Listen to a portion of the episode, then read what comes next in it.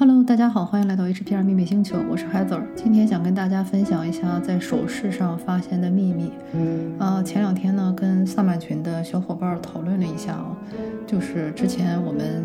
呃踩过的那些坑，大家都分享了一些故事，其中有一个，你可以说是玄学界一个常见的事情哈、哦，就是老师会对送给学生的东西做仪式。嗯，然后我们一聊呢，就发现不止一个人遇到过这个问题啊，所以呢，我们就进行了一下排查，因为毕竟大多数人都是会用占卜方式的嘛，不管是用塔罗呀，还是用罗恩符文啊，再或者就算你不会占卜的话，你抛个硬币看正反面也知道有没有。我们呢就对我们目前家里有的这些首饰做了一个排查啊，一开始呢，先是做的是看一下那些教过我们的玄学老师。看一下他们对我们有没有做仪式，然后就很有意思。有些老师呢是会对学生做那种上瘾仪式，就是那个老师那个学生一跟了那个老师以后，就跟上了瘾，吸了这个毒品或者吸了大麻一样，就是非常的欲罢不能，痴迷万分。呃，而且在一些群里搞得就跟个人崇拜一样，这是一种常见的仪式。还有一种呢是收割仪式，就是说这个老师呢，可能看这个老师在乎的是什么，有些人可能收割的是钱财，有些人可能呃收割的是像什么能量啊，或者是注意力啊什么的，呃也有些人收割的是好运气，反正只有你想不到，没有做不到啊，什么都有。呃还有一些呢就更有意思了，有一些人呢，他是知道自己对学生做仪式，因为这个本身就是他们想要的，他们可能就是很认真的去根据这个步骤去把这个事做成了。但有一些人呢，呃，他就是自己都不知道自己做了仪式，这一点我觉得就更可笑了啊！就是自己都不知道自己做了仪式的呢，证明有两种可能性。第一种呢，就是他的所谓自己说是什么大灵媒啊、灵感应力很强啊，那全都是扯淡。你怎么可能自己做一个仪式自己不知道呢？就是千万不要跟我说什么啊，我召唤了亡灵出来，但我不知道，我无意中对学生做了仪式，我不知道。我觉得这个全都是 B S， 就是 bullshit。你要是连这都不知道，就不要当灵媒，不要当老师，不要说自己灵感应力强。这个是，就是像我说的，你可能一开始踩别人一脚，你不是故意的，这个也很正常，我们谁都会犯错误。但是你不可能说你脚踩在别人脚上，你没有落在地上，你不知道。你要说你不知道的话，那只能证明你那个感应是完全关闭的，就是你没有这个触觉，对吧？所以这是一种。还有另一种呢，就更好笑了，就是那些人呢，他自己以为自己做的是祝福，但是问题是呢，要么这个人心性有问题，要么是这个人呢，他跟的那些神灵有一些东西是他，他又要说他不知道了，对吧 ？Whatever。但是呢，他跟的那些神灵呢，可能会给他们加一些其他的协助力，比如说像大家都知道，从古至今都有一些人去跟什么恶魔啊，或者是那种黑暗势力去交换灵魂啊，这个故事有的是，我也不再举例子了。所以呢，可能这个人本意上没有做什么，但是他的那个神灵会对这些东西做什么，这一点我觉得也很好排查。你抽个塔罗牌或者抽个什么其他的占卜方式，什么易经什么，肯定都能看出来，就是那个人对你到底安的什么心。所以在我们排查完这些东西以后呢，觉得很有意思，就有人就开始突发奇想哈，就是说看一下自己身边人给自己送的礼物是什么。有个人就说他有一些朋友哈，比方说这个女性闺蜜啊，送给他一些首饰，但是他就不戴，然后呢他就是下意识的不戴，或者说呢他就把这个首饰转送给其他人了。然后我就提醒他，我说你检查一下吧。他说哎呀，都已经转送出去了，什么好检查的，而且那个人火力也很旺什么什么的。我说话虽这么说，你送一个首饰出去，你也不希望是对别人有诅咒能量，对吧？你就查一下那个人送你的首饰到底是什么能量就好了。结果这人一抽抽出一张恶魔牌就崩溃了他才知道其实他那个闺蜜潜意识里其实是非常嫉妒他，希望他倒霉的。所以这也是为什么他下意识的觉得那个首饰不能戴，但是呢他会很自然的把这个首饰送给别人，他也不觉得舍不得，哪怕那个首饰可能说就是物理价值很贵啊，嗯，或者说其实可能花纹是样样子是他喜欢的，但是他就是下意识的不想戴。所以这就是我说的直觉保命系列哈。所以呢，到了后来呢，我们就开始排查了一下身边人给我们送的首饰，就是发现其实这个东西跟玄学，你可以说有关系，也可以说没关系。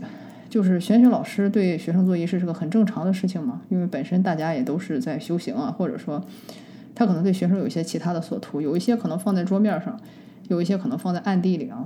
但是我们没有想到的就是说，在生活中，哪怕这个人他不是修行的，或者他不是走玄学这条道路的，他就是一个普通人，比如说他就是做一个很正常的工作，平时也不会说有任何的信仰，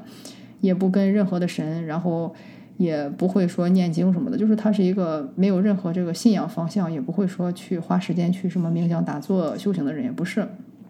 但即使是这样呢，他其实在送出这个东西的时候，他总会有一个意念投射，对吧？就像说我们如果把我们很喜欢的一个东西送我们很喜欢的一个人，我们满心都是带着喜悦和祝福的能量，这个其实就相当于是完成了一个仪式。但是呢，与此同时，比如说可能我们会看到一些很讨厌的一些亲戚或者朋友啊什么的，可能他们要走了一个我们很喜欢的东西，那十有八九正常人在给出去的时候是带着怨气的。所以说就是你的这个起心动念，它其实本身就是一个仪式，然后呢也根据你对这个人的这个喜恶程度的这个严重与否，它决定了这个东西的对你的影响程度，对吧？就像我说的，可能有人轻轻踩你一脚，你不会生很大气，但如果这个人是属于那种拿着刀连砍你二十下的，那肯定跟踩你一脚的这个仇不是一个级别的，对吧？所以呢，我们做了一下排查以后，就真的是很多惊喜。就是说，比如说像一些身边的人啊，尤其是那些很近的亲戚啊、朋友送给我们的东西啊，一看里面带的全都是什么诅咒的能量。然后就非常非常有意思。结果后来我们做完了这些事儿以后呢，我朋友突然想到，就是我们俩之间其实也送过东西，嗯，所以呢他就说，哎，你要不要也看一下我送给你的东西有什么问题？然后我第一感觉就是不用看，因为我相信他对我是一片真心嘛。但是他说，那即使我没有做这个仪式，我也是想祝福你，但是那谁知道这个东西在这个运输到你家的过程中发生了什么，对吧？嗯、呃，他这话说的也很道理，这个也是我在灵气课上一直跟大家强调的哈，就是说所有的东西呢，它都带着不同的能量，因为这个东西可能对你来说是新的。比如说，我今天去商店里买了一盒全新的水晶，或者说买了一盒，啊、呃，买了一个全新的首饰。这个东西是全新的，可能塑料封都没有拆掉。但是问题就是说，首先这个东西它已经在地球上存在了，可能已经上亿年，或者上万年，或者上千年，这是第一。第二呢，就是说它在被我们人类发现以后呢，又放到工厂里去进行进一步的加工，然后再运输，然后再储存，对吧？然后可能还要进行多次运输，比如说坐轮船啊、坐飞机啊、坐船啊之类的，才能到你的手上。所以在每一个步程那个步骤过程过程中中呢，都有可能被人污染。就像我们经常举的例子，我说，哎，有个家具你在家具店看着很喜欢，你说我就要这个了，然后呢，这个运输工人就把这这一件家具送到你家，就是那个你看中那件，但是放到家里你就不舒服了，开始看百般看着不顺眼。为什么会这样呢？就是说，很有可能在这个工人在运输的过程中呢，他们吵了架，然后呢，他就把这个怨气啊带到你这个家具里，你就会觉得不舒服，对吧？所以这就是说的，我说的，即使这个东西是全新的，它到你手里的时候，它也沾染了各种各样的能量。但是呢，像我的朋友他也跟我说的时候，我就跟他说，我觉得跟你的那个对我的祝福能量比起来，运输过程中、包装过程中，即使发现点什么事儿，应该也就是不影响大局。结果后来我们后来也就是也验证了哈，就是说我们俩的想法是对的，就是说，因为我们俩对对方都是真心的，所以说，即使我们送给对方的东西在运输的过程中，或者说包装的过程中啊，它肯定不可避免的说沾染上一些负能量或者什么的，对吧？但是这点小负能量，就是跟我们那种强大的祝福比起来，其实是非常微不足道的，也是可以忽略不计的。嗯，所以呢，就是这个就是再次提醒了我们，就是平时起心动念的重要性哈。就是第一方面呢，是希望大家去做一个排查，尤其是自己平时经常携带的这些东西呢，去做一个排查，就是看一下那些人有没有对你做仪式。我说这个话不是想制造恐慌啊，没有这个意思，只是说我们应该更加有觉知的去了解我们生活中的这些东西对我们造成哪些潜移默化的影响。呃，然后呢，把那些不适合的能量和人呢，及时的去剔出我们的生活，然后或者将它们转化为为我们所用的能量，这个才是比较关键的。嗯，还有呢，就是路边的首饰不要随便捡，因为就是，呃，在我们当时上某一节课的时候呢，我们群里的很多人都在路边同时捡到了差不多时候的首饰，然后大家就拿回来了。呃，觉得感觉好像是这个老天给的礼物啊之类的，